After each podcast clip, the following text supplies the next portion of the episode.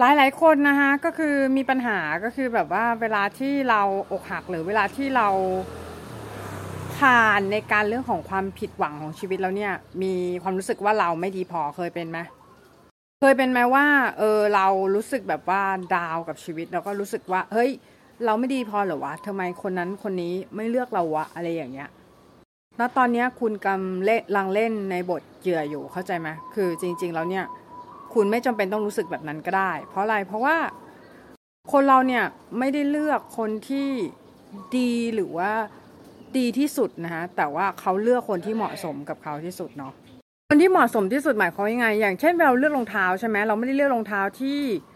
ใส่แล้วรู้สึกว่าแฟนซีที่สุดหรือว่าสวยที่สุดนะคะเราถ้าใส่รองเท้าสวยเนี่ยแต่เราใส่ไม่สบายเราก็ไม่เลือกถูกไหมเราเลือกรองเท้าคู่ที่เหมาะกับเรา แล้วก็สวยที่สุด หมายความว่ายังไงหมายความว่าทุกแฟกเตอร์เนี่ยมันต้องประกอบเข้าด้วยกัน แล้วก็เราถึงเลือกคนนั้นถูกไหม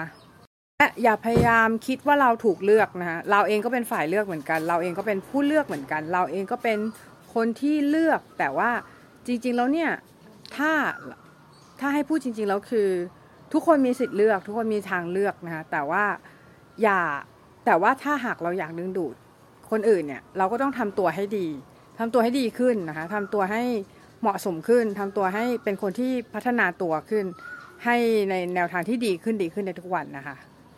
แล้วก็พยายามเป็นวงกลมที่สมบูรณ์ในตัวเองก็คือเป็นคนที่มีความคอมพลีทอยู่ในตัวแล้วนะคะ คุณไม่จำเป็นจะต้องมีคนมีใครก็ได้ที่ทำให้คุณเนี่ยรู้สึกดีหรือว่ารู้สึกแบบว่าเติมเต็มในชีวิตนะคะ คุณ